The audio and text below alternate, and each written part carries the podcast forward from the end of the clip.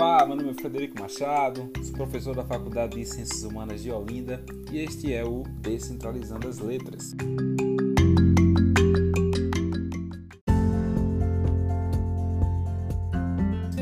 No programa de hoje, iremos falar sobre o ensino de língua inglesa, tendências, perspectivas, e iremos fazer de forma diferente.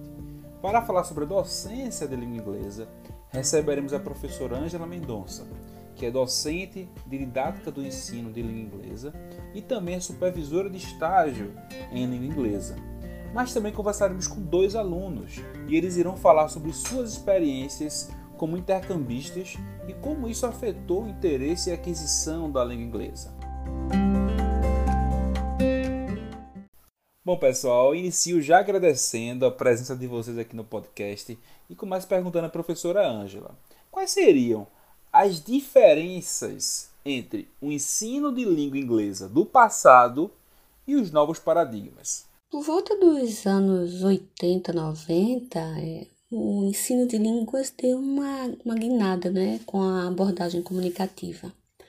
Até então, basicamente, o que se tinha era o ensino da língua mais focado nas regras gramaticais no qual a precisão, né, a exatidão do uso das estruturas da língua, quer seja a língua escrita quanto a oral, era o objetivo. Dizia-se então que um indivíduo que tivesse essa precisão e essa exatidão era fluente, porque até aí não havia claramente uma distinção entre fluente e proficiente.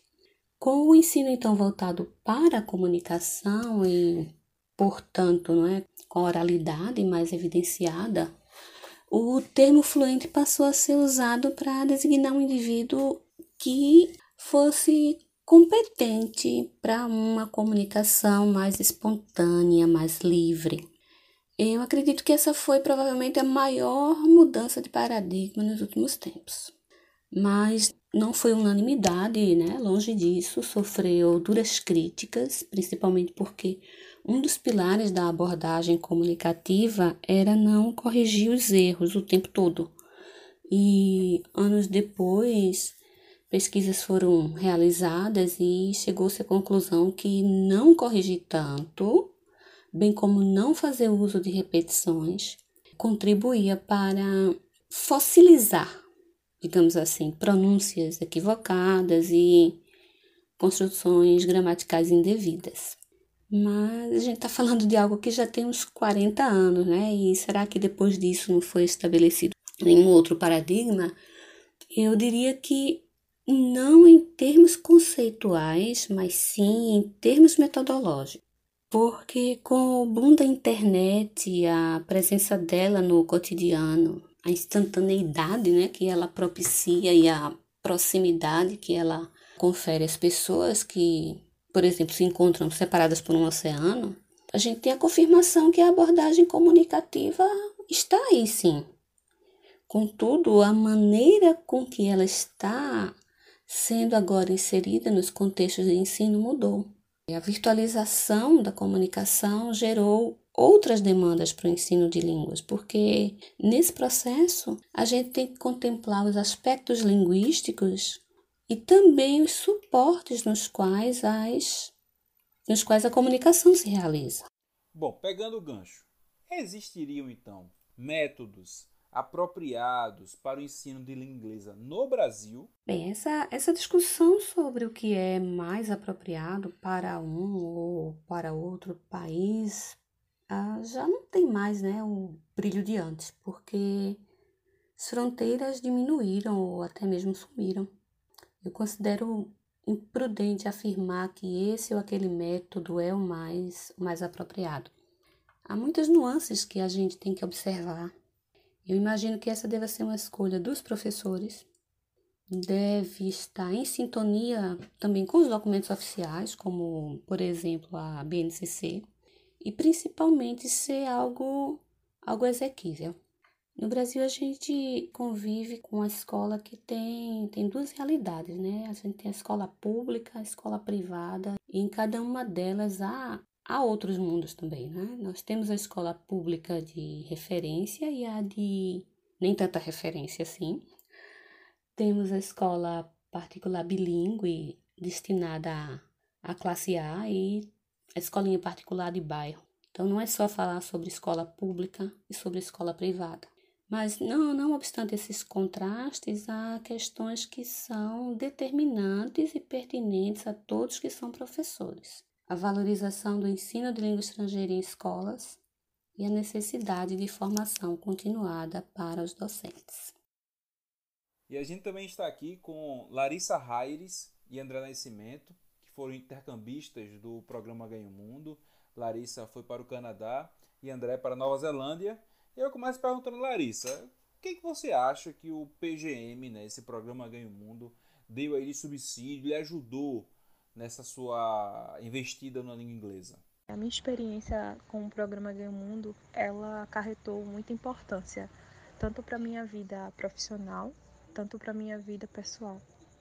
Eu sempre tive muita vontade de aprender a falar inglês, então desde muito cedo eu usava os recursos que eu tinha uma música, um programa de TV em inglês que eu colocava legendado.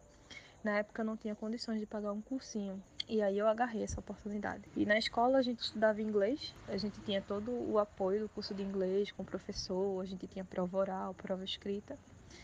E depois os melhores da turma seriam selecionados para fazer uma prova. Seria uma prova, no caso escrita, e uma prova psicológica. E caso passasse, viajaria para outro país.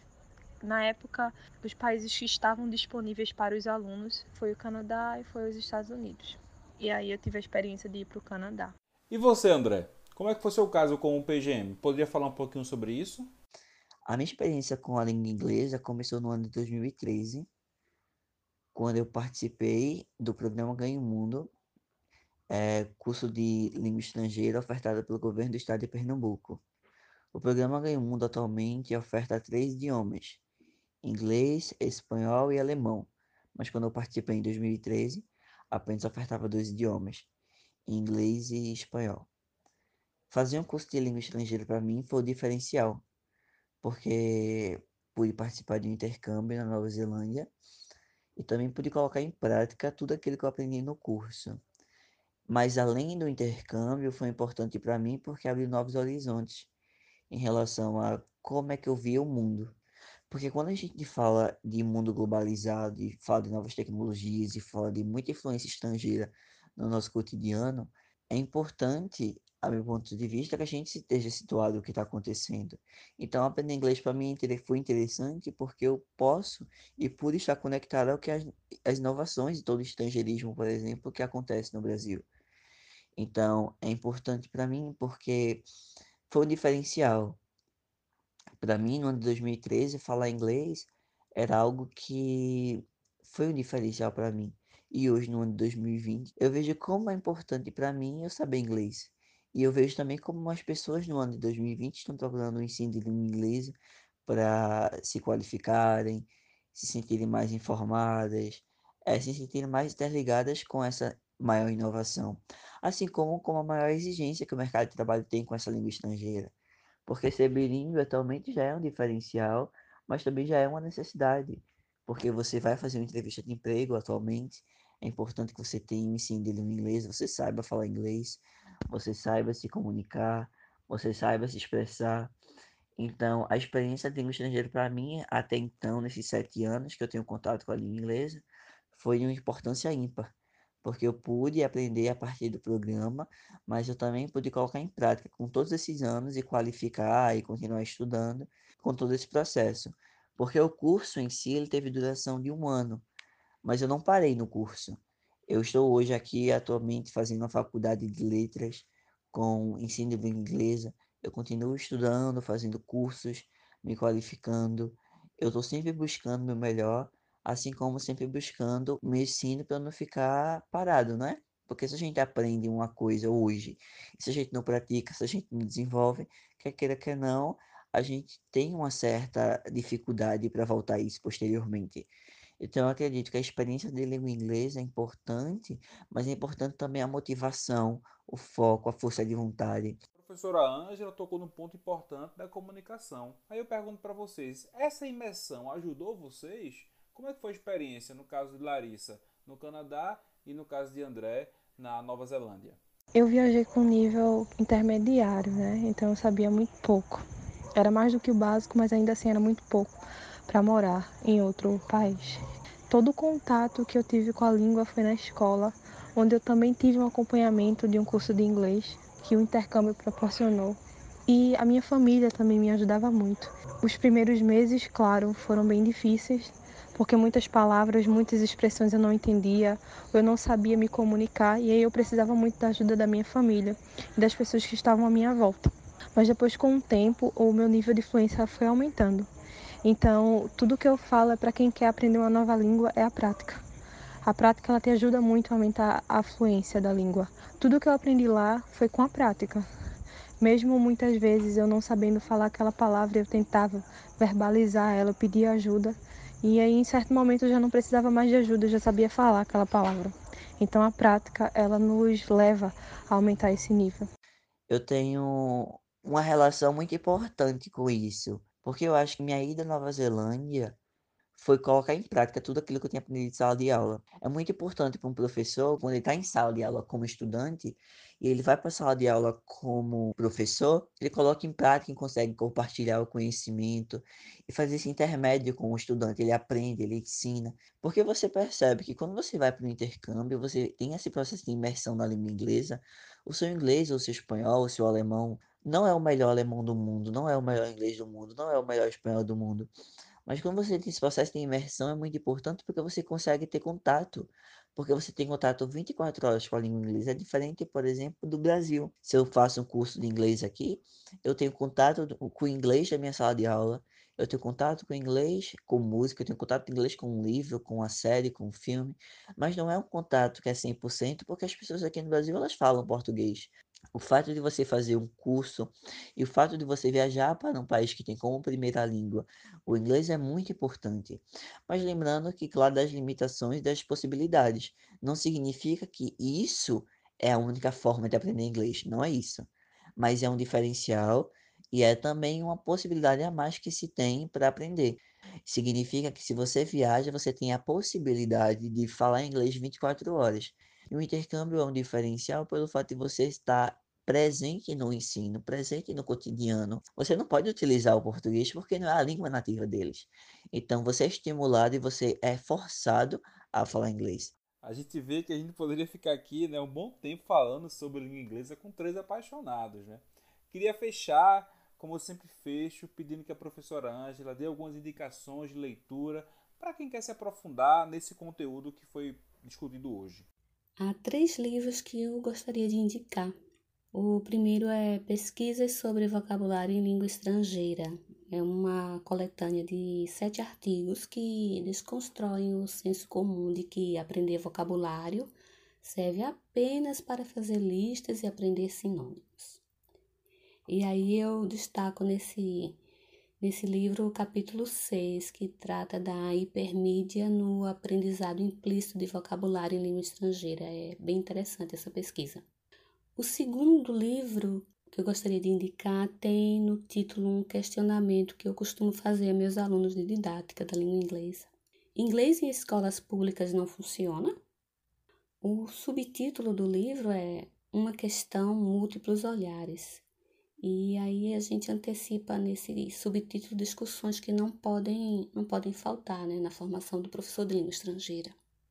O livro traz várias narrativas construídas por especialistas a partir de, de uma feita né, por um aluno de um curso de pós-graduação sobre as vivências dele enquanto estudante de inglês em uma escola pública. É, é um livro assim, imperdível, principalmente a narrativa desse aluno. E por último, um livro que conjuga muito bem, né, de uma forma assim, bem equilibrada, a teoria e a prática, que é Aula de Inglês do Planejamento à Avaliação.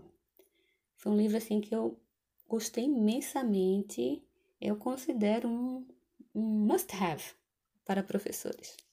E a gente encerra essa edição que foi maravilhosa, riquíssima. Né? Saímos aí melhores do que entramos, aprendemos muita coisa hoje com os convidados.